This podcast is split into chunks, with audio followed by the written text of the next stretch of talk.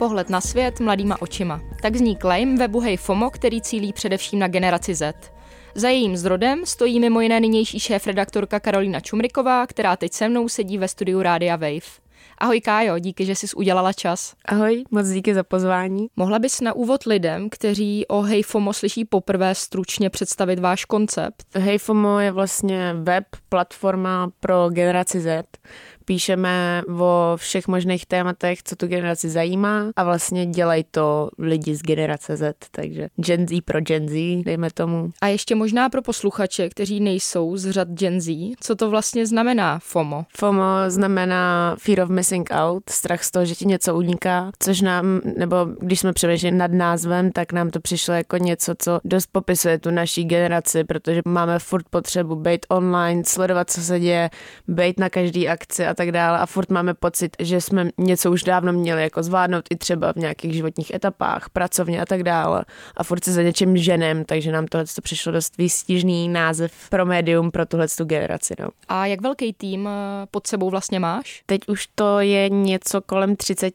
lidí, všechno to jsou víceméně studenti, jsme asi jenom čtyři na full time, ale ostatní prostě vysokoškoláci mají to ke škole jako part time. Vzhledem k tomu, že si říkala, že pracuješ eh, především se zástupci zástupci z generace Z, tak kdo je u vás nejmladší a kolik mu nebo jí je? Nejmladší asi 18 let. I minulý rok holky, tři holky maturovaly.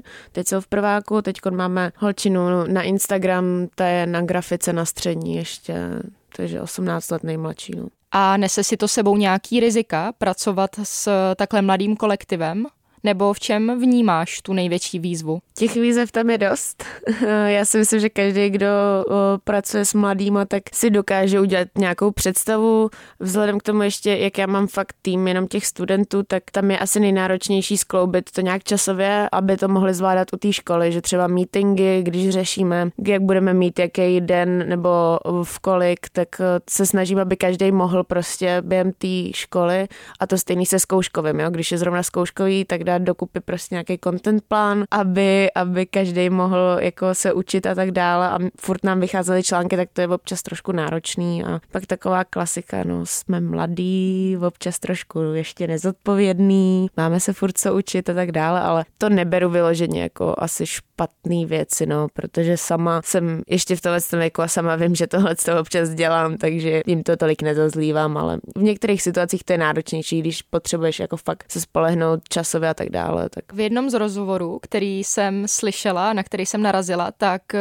si v něm zmiňovala, že se nejvíc bojíš prvních prázdnin. Uh, ty už máte za sebou, tak jak jste je zvládli? Byli hodně volný, ale, ale zvládli jsme to překvapivě docela dobře, spíš nástup po těch prázdninách zpátky do toho jako režimu. Tak jsem myslela, že zase s tou školou přijde větší řád a víc prostě se tomu začnou i věnovat a tam jsme trošku jako měli problém do nějakých Vánoc, že jsem měla pocit, že to nedostalo se zpátky na tu úroveň jako předtím, ale teď už je to dobrý. A prázdniny byly fakt jako, každý jsme někde byl, jo, furt nějaká dovolená a teď oni ještě jak mají volno jako ve škole, fakt to mají vyloženě prázdninový mout, tak uh, i jsme jezdili na dost akcí, pijou a tak dále, takže občas potom nějaký kocoviny a tak, když jsme byli třeba na kvifu, ale všechno jsme to zvládli úplně perfektně, že jsem byla až překvapená, kolik akcí jsme zvládli jako v oběd, jak jsme to zvládli pokrýt obsahově a tak, takže i když prostě někam jedem, dejme tomu i trošku ze zábavou, sice pracovně, tak stejně zvládáme ten content jako vytvořit a docela ve velkém množství, takže s toho mám radost. Jasně, takže jste tomu přizpůsobovali i ten content.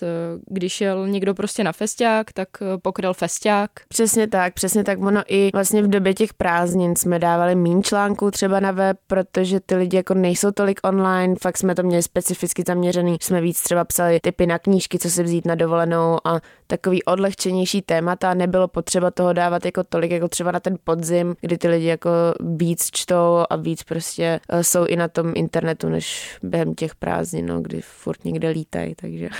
A podle čeho si vlastně ty svoje kolegy vybíráš, protože předpokládám, že v takhle brzkém věku to asi nebude podle zkušeností. No, to, to nejde určitě, hmm. protože prostě studenti mít v CVčku nějaký zkušenosti. Vlastně to byl jeden z důvodů, proč jsem FOMO zakládala, protože když se hlásíš na juniorní pozici a požadavek dva až tři roky prostě praxe v oboru, tak si, já jsem vždycky si říkala, jako kde to mám sakra jako nabrat. A vlastně kvůli tomu jsem i FOMO dávala dokupy, protože jsem si říkala, jo, lidi jako co studují, potřebují někde nabrat uh, ty zkušenosti, tak já jim dám tu příležitost si to vyzkoušet. A většinou soudím podle toho, jak mi sednou povahově a hlavně nejdůležitější věc pro mě je, o, jak jsou zapálený pro tu práci, jaký mají nápady, jak moc prostě nad tím přemýšlej, že fakt máme konverzace a spíš mi jde o to, jak se bavíme, tak třeba když se zajímají o módu nebo něco takového, tak jak moc dohloubky třeba jestli přijdou s nějakým nápadem, co můžeme udělat i na sociálních sítích a prostě ten zápal pro mě je asi to nejdůležitější, že chtějí to dělat, chtějí i třeba zkoušet různé věci a nedržet se jenom toho psaní, protože já jim tam dávám i možnost se nějak posouvat a vyzkoušet si i různé jiné jako věci, tak i v tomhle tom třeba, že si chtějí zkusit střídat videa nebo něco takového a jsou takový prostě, no vždycky jde o nějaký pocit, že fakt pro mě není důležitý i vzhledem k tomu, že jsme médium, tak třeba nemám všechny studenty jako žurnalistiky. Některý z vlastně redaktorů nejsou vyloženi lidi, co by uměli třeba tolik psát. Mám tam klukajce dysgrafik, dyslektik, ale má znalosti prostě v tématu, který pro tu cílovku pro mě bylo důležitý. Takže jsem ho vzala i přesto, že jsem věděla, že psaní není jeho silná stránka, ale má ty znalosti prostě o tom tématu, který jsem nemohla na tohle nikoho najít, což je jako streetwear Supreme a takhle. Takže jsem dala prostor i někomu takovému, takže pro mě fakt není vyloženě priorita, aby měli plný CV, ale spíš jak ten člověk je snaživý a co do toho chce dát a jak je prostě zapálený pro tu práci. Jaký máš jakožto zaměstnavatelka a zástupkyně generace Z názor na neplacené stáže? Protože to si myslím, že je u nás vlastně taky dost rezonující téma. To byl taky důvod, proč jsem dávala dohromady FOMO, jeden z dalších, protože vlastně sama jsem se zažila nějaký neplacený stáže a hrozně mi to vadí. Zcela upřímně, že já jsem říkala, jo, když už to dáme dokupy, tak já každý, koho tam budu mít, tak ho chci platit nějakým způsobem, jo a bylo to pro mě fakt jako priorita, aby ty peníze za to dostávali. I když se mě hlásejí nějaký studenti třeba na stáže během jako školy, tak řeším jako, že jim prostě během toho chci zaplatit a tak. A spíš i potom přemýšlím nad tím, jestli si je můžu nechat na delší dobu a třeba jim to vy, použijte i na nějaký jiný věci, jako když se hlásí vyloženě na psaní článku, tak jim řeknu, hele, můžeš zkusit tohle, to nevím, stříhání videí nebo o, natáčení nějakých videí a tak dále a že jim třeba za to můžu dát aspoň peníze nebo tím a tím způsobem. Ale nelíbí se mi to celkově, protože jako student, když už teda potřebuješ tu praxi a potřebuješ z něčeho vyžít, že jo, takže dost nás dělá v kavárnách, prostě úplně v barech a cokoliv, mají třeba dva, dvě až tři práce a do toho jako sehnat ještě něco v oboru a dělat jako v tom volném čase zadarmo, nevím, no. O generaci Z se často říká, že je taková citlivější. Snažíš se na to brát z pracovního hlediska ohledy, ať už v rámci vašich čtenářů nebo samotné redakce? Eh, je to pro mě hodně důležitý faktor, na který se zaměřuju vlastně v obou směrech, jak se řekla. Já jsem zjistila, že to tam je strašně vidět, že fakt jako my se o tom i otevřeně bavíme, když má někdo nějaký psychický problém, kdo chodí k terapeutovi, je to u nás jako úplně denní chleba, dejme tomu. A je to některý jako lidi ovlivňuje tím způsobem, že mi třeba neodpovídají pár dní nebo něco takového a pak mi napíšou, že nebyli schopný stát z postele, že fakt jako prostě deprese nebo mě nějaký problém a to. Takže tohle je věc, na kterou já musím hodně koukat a brát jako v potaz, že se tohle jako u nás děje. A to stejný i pro ty čtenáře, kde musíme být hodně opatrní s tím, co píšeme, anebo třeba když jde o mentální zdraví a ty články, tak si dávat pozor, jak to pojmeme, protože třeba na začátku jsme udělali takovou jako hloupost, že jsme napsali, jak se vyhnout podzimním depkám, Jo, a nedošlo nám vyloženě, jako, že to není úplně OK. A přesně takovéhle věci, že třeba často dáváme trigger warning na začátek článku, když tam něco jako může být, co jim může být nepříjemný a celkově i články jako fashion a beauty, aby jsme nepodporovali třeba, aby dáváme si pozor na to, aby tam nebyly jenom hubený holky, ale aby jsme byli fakt v tomhle tom exkluzivní, inkluzivní? Inkluzivní. Inkluzivní. no, takže i tohle to fakt, ta cílovka je hrozně citlivá a vlastně cokoliv píšem a může tam být něco trošku na hraně, tak si na to dáváme pozor a diskutujeme to v týmu, jak to uchopit a tak dále. Takže v obou směrech je to fakt důležitý a myslím si, že i pro ostatní práce jako z generací Z by měli brát ohledy na jejich mentální zdraví a přesně jak si říkala i to, že mají školu, práci, spousty věcí a Neznamená to, že když jsme mladí, že nemáme žádný problém, jako občas mají starší pocit, že nemůže nás ještě nic trápit a tak, ale naopak. a máš pocit teda po tom ročním chodu FOMA, že generace Z je citlivější? Já si myslím, že jo. Když jsem měla třeba nějaké školení nebo pro různý manažery a takhle nabavím se s těma staršíma lidma, tak ty nás tak fakt jako berou. A já když vidím potom, jak pracovně a celkově i v životě fungují ty starší generace, tak je fakt nerozházejí některé věci tolik jako nás. Ale nemyslím si, že to je špatně, jen prostě si tím návalem ze všech stran, co se teď děje a jak se k nám dostávají různé zprávy a tak a že v tom prostě žijeme non-stop díky těm sociálním sítím, kde vidíme spoustu věcí, co se děje i v zahraničí a tak, tak si myslím, že toho na nás občas může být fakt hodně a že můžeme být prostě i tím a tím jako přetížený těma informacemi zahlcený. A myslím si, že jsme citlivější, no asi. Nebo se to nebojíme konečně přijmout a mluvit o tom, což vlastně dřív bylo docela tabu, že jo. Ono je možný, že my nejsme tolik citliví, ale že konečně jsme schopní říct, hele, já chodím k terapeutovi, já mám tyhle ty problémy a dřív jako u rodičů bylo jako jít k terapeutovi něco jako za co se stydět nebo ani eh, o tom nechtěli uvažovat a my to bereme jako normální věc. Takže možná to je i tím, že jsme v tom víc otevřenější o tom komunikovat. No v rozhovorech, který jsem slyšela, se poměrně vymezovala proti korporátům. Hej FOMO zároveň spadá pod největší mediální dům u nás, tedy CNC. V jaký moment jsi řekla, že do toho půjdeš, i přesto, že se ti korporáty nějakým způsobem vlastně příčí? Já bych neřekla úplně, že se mě příčí, ale myslím si, že to není jako v dnešní době je strašně málo korporátů, který jsou jako zajímavý pro mladý tam pracovat, jo? že to prostě je náročný udělat tím způsobem, jako třeba u nějaký mladý značky začínající, která má větší volnost v těch věcech, jak udělat to prostředí cool pro mladý, ale nechci říct, že bych tím úplně opovrhovala, protože sama v něm vlastně dělám a ten důvod, proč jsem tam šla, tak tam šlo hlavně o to, že jsem přišla do kontaktu s člověkem, vlastně, což byl tehdejší CEO Jure Felix, který mi dal úplnou volnost a poslouchal mě vzhledem k mému věku. Takže stačil lidský přístup jednoho jediného člověka. Jo, fakt, fakt to byl jako na jednom člověku, no, občas to, občas to je trošku náročnější, ale tohle to pro mě znamenalo strašně moc. V porovnání s předchozíma prácemi a zkušenostmi, tak najednou, když jsem viděla, že mě nikdo takhle jako může brát a že fakt měla jsem díky němu i pocit, že asi něco umím a že nejsou moje nápady úplně tak mimo, tak jsem si jako říkala, jo, to je super. Všimla jsem si, že rozcestník na vašem webu není úplně běžný. Najdeme v něm rubriky jako hm, Formule 1, Odjeď nebo FOMO drbna. To byla dřív, no. Už není, teď už ale to... pořád tam je.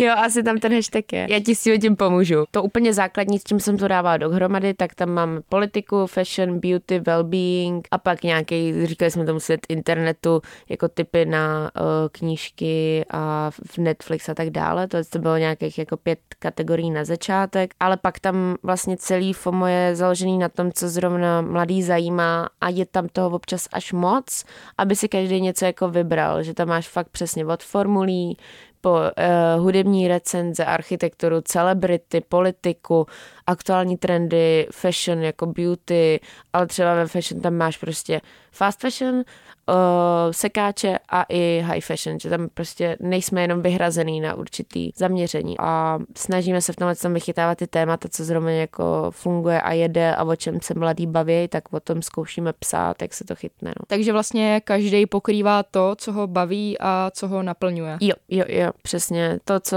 oni chtějí psát, tak většinou píšou, pak jsou samozřejmě nějaký aktuálky, který vím, že bychom měli mít na webu, když se něco děje, nebo vím, že to je zajímavý téma, tak to jim občas jako zadám, ale každý se k tomu může jako víceméně přihlásit, kdo to chce napsat zrovna. A nikoho nenutím psát něco, co nechce, protože si myslím, že když v tom nemají zase ten zápal, tak to je vidět na tom, na tom článku, na tom výsledném produktu. Víš, že když máš, když si člověk může vybrat, co chce psát a najde se nějaký fakt zajímavý téma, co ho samotného jako baví a chce se o něm dozvědět víc, tak to je potom vidět i v tom výsledném prostě finálním článku, že on se nad tím stráví víc času, protože ho to neotravuje, není to jenom jako práce, ale Jasně. to, takže i v tomhle si myslím, že je důležité jim dávat trošku volnou ruku, aby mohli dělat prostě to, co je baví. No. V čem se podle tebe generace Z liší od jiných lidí a kde vnímáš ty specifika cílení zrovna na ní? Um, specifika cílení možná jsme až moc jako rychlý, zahlcený. Takže v tom, když jsme přemýšleli, tak vlastně naše grafika a celková ta brand identity je taková na někoho až moc výrazná, nebo taková hodně barevná, divoká na někoho a děláme to vlastně kvůli tomu, že ty když uh, swipeuješ a projíždíš ten feed, tak je toho už v dnešní době tolik a potřebuješ nějak zaujmout tu pozornost té mase, takže proto ty příspěvky vypadají tak, jak vypadají, aby prostě jsme upoutali pozornost toho člověka, protože fakt tam máš jako nějaký tři sekundy, než on jako swipe dál. Takže s tím jsme hodně pracovali a pak nevím, tak každá, každá jako věková kategorie, vlastně mileniálové, boomerové jsou nějakým způsobem specifický, že jo. Takže tam těch věcí je víc, ale já nerada naší generace škatelku, protože mám pocit, že je jako tolik bublin různých, že i se setkávám jako dost často s tím, že si spousta jako lidí v našem věku nerozumí, i když jsou třeba na stejné škole, ale jakmile mají jiný zájmy, takže fakt už to je tak všechno jako rozrostlý že, že nechci nějak jako vyloženě dost často se mě prostě lidi ptají, jak bys popsal generaci Z, a říkám, každý jsme jiný a přijde mi takový trošku hloupý je vyloženě fakt škatulkovat a říkat, že jsou takový a makový. Toho jsem si vlastně taky všimla, že Hejfomo hodně dbá na individualismus členů redakce že pod článkem nenajdeme jenom novinářskou zkratku, ale rovnou i medailonek a možnost daného autora finančně podpořit, přispět mu třeba na pivo nebo na dovolenou.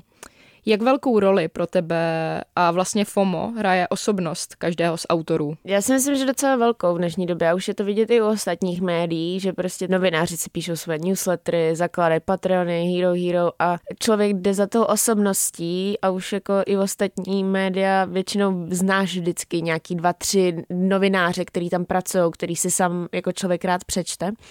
A my, když jsme to spustili, tak všichni na to koukali, divili se ale vlastně teď to funguje tím způsobem, že ty máš oblíbeného autora a víš třeba, co píše za uh, kategorii, za rubriku a tak dále a pak si jdeš přečíst vyloženě články třeba od něj. A hlavně mně to přijde takový hezký, že dáš tomu člověku fakt pořádný kredit za tu práci a on má možnost si sám na základě té svý odvedené práce i postavit nějaký, nechci říkat fanbase, ale prostě lidi a vybudovat si tu komunitu, a mají možnost vlastně pracovat tím a tím způsobem jako s tím publikem a spíš se i posunout sami v tomhle tom směru, že je nedržím vyloženě, jo, tak teď jste FOMO a budete jenom moji, ale můžete se jako nějakým způsobem i víc dostat mezi lidi a ukázat, co ve vás je a vlastně podpořit to, že jdou s tou kůží na trh občas a nebojí se ukázat, co v nich je. No. Jak náročný je pro tebe hledat hranici mezi tím, že to jsou vlastně často tvoji kamarádi, ale zároveň to jsou i tvoji zaměstnanci, vlastně podřízení. I když vím, že tomu tak nerada říkáš, ale jsi jejich zaměstnavatelka. Kde je podle tebe ta hranice? Máme hodně přátelský vztahy. I vzhledem k tomu, že, že vlastně se mnou pracuje moje spolubydlící a fakt jako, dejme tomu, kamarádka, s kterou jsem studovala v zahraničí, vysokou školu a tak. A i s těma, s kterýma, který jsem jako přibrala úplně na začátku, tak teď za tu dobu, jak spolu trávíme hodně času a fakt spolu jako řešíme, tak s některýma jsme hodně na blízký jako kamarádi a nejsem jediná, ale i ten tým jako si tam našel hodně dobrý kámoše mezi sebou. A mám asi možná občas trošku problém s autoritou v některých věcech, ale oni říkají, že se mě bojí, jo? že když je jako potom, já když jako si dupnu, takže, takže jako tam mají vůči mě respekt. Uh, takže se snažím jako to tolik nerozdělovat a prostě třeba, když máme jako něco pracovního, tak do toho netám ty soukromí jako věci, uh, se snažím to prostě oddělit. Nevím, jak jsem v tom dobrá, to by se spíš měla zeptat jich, ale, ale snažím se no, to nějakým způsobem nastavit, ale myslím si, že je výhoda, když jsme takhle jako kámoši. Je to náročnější, ale že, že tam je i dobrá ta energie v tom týmu, a ty vlastně do té práce chodíš možná nějakým způsobem radši, protože když pracuješ s lidmi, který máš rád, tak je to příjemný, pak třeba jdeme na pivo nebo něco, když máš nějaký problémy, můžeš probrat s nimi i osobní problémy a nesedíš tam pak jak hromádka neštěstí, protože ti pomůžou s tím a tak. A je to takový, že chodíme prostě do kanclu rádi. A když se ještě vrátíme k tomu obsahu, vzhledem k tomu, že tam máte vlastně obrovský rozptyl témat, co jsou ta nejčtenější, co jsou nejžádanější témata? Všechny válcuje astrologie. Fakt ve velkým. Uh, ale není divu, my na to máme strašně šikovnou holčinu, která fakt je čarodějnice a vykládá karty a není to žádný jako skem, dejme tomu, jak dřív se říkalo, že uh, horoskopy ti píše prostě paní z recepce, jo, takže na tomhle jsem si dala hodně záležet, tam máme fakt holčinu, která vykládá karty a rozumí tomu a to. Uh, ale pak celkově celebrity a jakýkoliv jako trend, co zrovna letí, o čem se mladí baví, dost to ovlivňuje TikTok, že když máš nějaký trend na TikToku, ať je to jako fashion, nějaký produkt nebo make-up look, tak to jede hodně. Ale děláme radost, že jakmile přijde nějaký důležitý téma, ať už válka na Ukrajině nebo volba jako prezidenta, tak, takže umíme i tyhle jako důležité věci předat těm mladým a že je vidět, že je to zajímá. Že z toho jsem měla za začátku strach, že jsem si přesně říkala, jo, tak bude zajímat jenom nějaký drbíky a tak. A pak jsme vlastně, tak jsme zkoušeli i tu FOMO drbnu a to jsem si říkala, to vůbec nemá jako smysl, nechci tohle ani dělat a pak, když se, se nám chytla Ukrajina, tak jsme se i víc zaměřili na tu politiku a zkoušeli jsme, jakým způsobem ji tam dostat jako blíž k těm mladým. A mám radost, že fakt i ty důležitější tématy, co se děje ve světě a tak dále, nebo třeba teď hodně nám jedou i LGBTQ témata, když prostě projde nějaký zákon nebo tak, tak ty mladí na to hodně slyšejí. A z toho, z toho mám radost, že to není jenom fakt o tom, když nějaká celebrita něco udělá, nebo nějaký jako basic trend z TikToku, ale že umíme k ním dostat i tyhle ty věci, o to zájem. A jak velkou roli hrají pro uh, Hey FOMO sociální sítě? Odkud máte třeba nejvíc prokliků? Uh, velkou. Vlastně sociální sítě, já říkám, že to je náš největší konkurent, protože my se snažíme jako ze sociálních sítí ty lidi vytáhnout na web, aby šli prostě z té sítě jinam, což je náročný, to ví každý, co dělá jako nějaký, ať už médium nebo prostě brand, cokoliv. Ale snažíme se využít jejich potenciál a, a vlastně většina lidí k nám chodí, nebo organy k nám jako stoupá, ale chodí k nám furt jako přes sociální sítě, nejvíc přes Instagram, tam máme největší zásah, ale pak třeba máme Twitter, jsme si trošku jako oddělili víc na tu politiku a takhle a TikTok pro nás je dost uh, furt uh, zábavný, že tam hodně dáváme, když jdeme na nějakou akci nebo takhle, tak spíš reportáže z toho a rozhovor s lidma. Že to máme takový dost rozdělené na tom Instagramu máš víceméně všechno, co jde jako na web, tak dáváme do storíček a lidi se na to můžou prokliknout. No, takže pro nás jsou ty sítě hrozně důležitý, jak dostat ten brand mezi co nejvíc mladých a dostat to k těm novým lidem, protože furt jako to je rok a furt tam je ještě kam růst, takže k tomu využíváme ty sociální sítě, aby se to dostalo co nejdál. A myslíš, že se vám daří uh, nutit tu generaci Z číst uh, víc? Záleží jak téma od tématu, jo. Tam je fakt vidět, že když je něco důležitého, něco velkého, tak oni si to rozkliknou a jdou na ten web.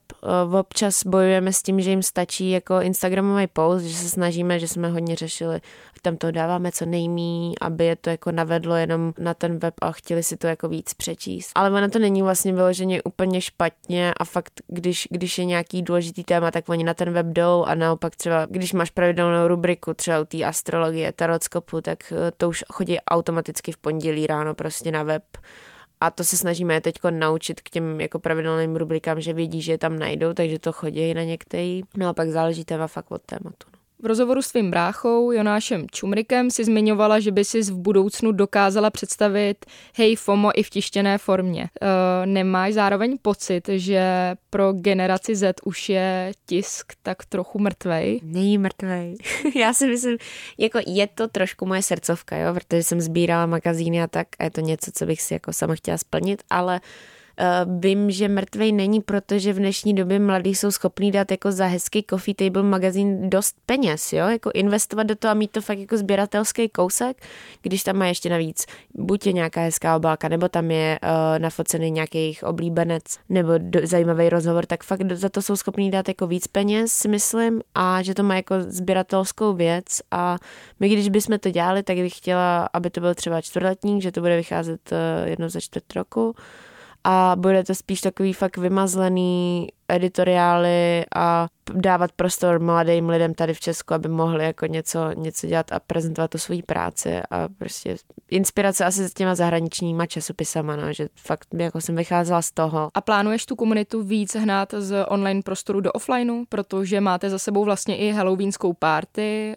uh, Nevím, jestli ještě nějaký další akce. To je jedna z věcí taky, co mě baví, potkávat se s těma lidma, co nás čtou a sledují a vlastně ty se s nima líp spojíš, líp poznáš tu publikum, když se s nimi potkáš na nějaký akci a hlavně mám pocit, že tady teď tolik akcí pro ty mladý furt není, že, ta, že tady je nějaká mezera a že se toho dá dělat víc. Máme naplánovaných asi nějakých 5-6 eventů zaměřených na různý témata, ale zatím není nic vyloženě daný, protože vždycky jako řešíme, aby jsme to zvládli finančně, aby prostě to byl hezký koncept a tak a dá to hodně práce.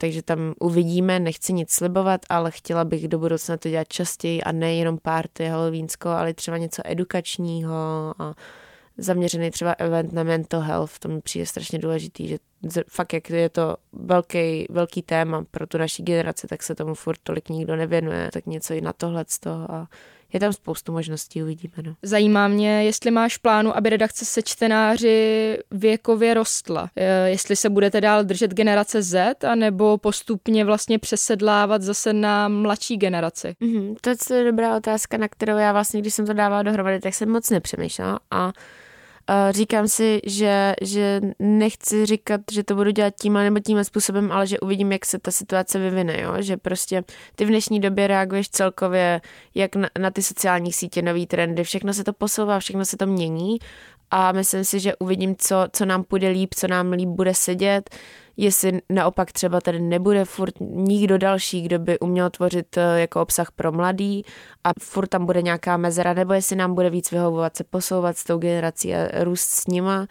Takže tomu myslím si, že ještě máme čas tohleto a nechci si nějak v tom definovat, ale spíš si dávat volný jako průběh tomu a reagovat na to, fakt na to dění, no. Že to je asi za mě nejdůležitější se neuzavírat nějak, ale nechat si ty dveře vždycky otevřený a reagovat prostě na to, jak uh, reagují za prvé ty čtenáři, ale celkově, co se děje ve světě, jak, jak to roste všechno a kam to směřuje. Říká šéf redaktorka Hej FOMO Karolína Čumriková. Moc díky za tvůj čas. Já moc díky za pozvání. Pro Radio Wave Sarah Abulkasim.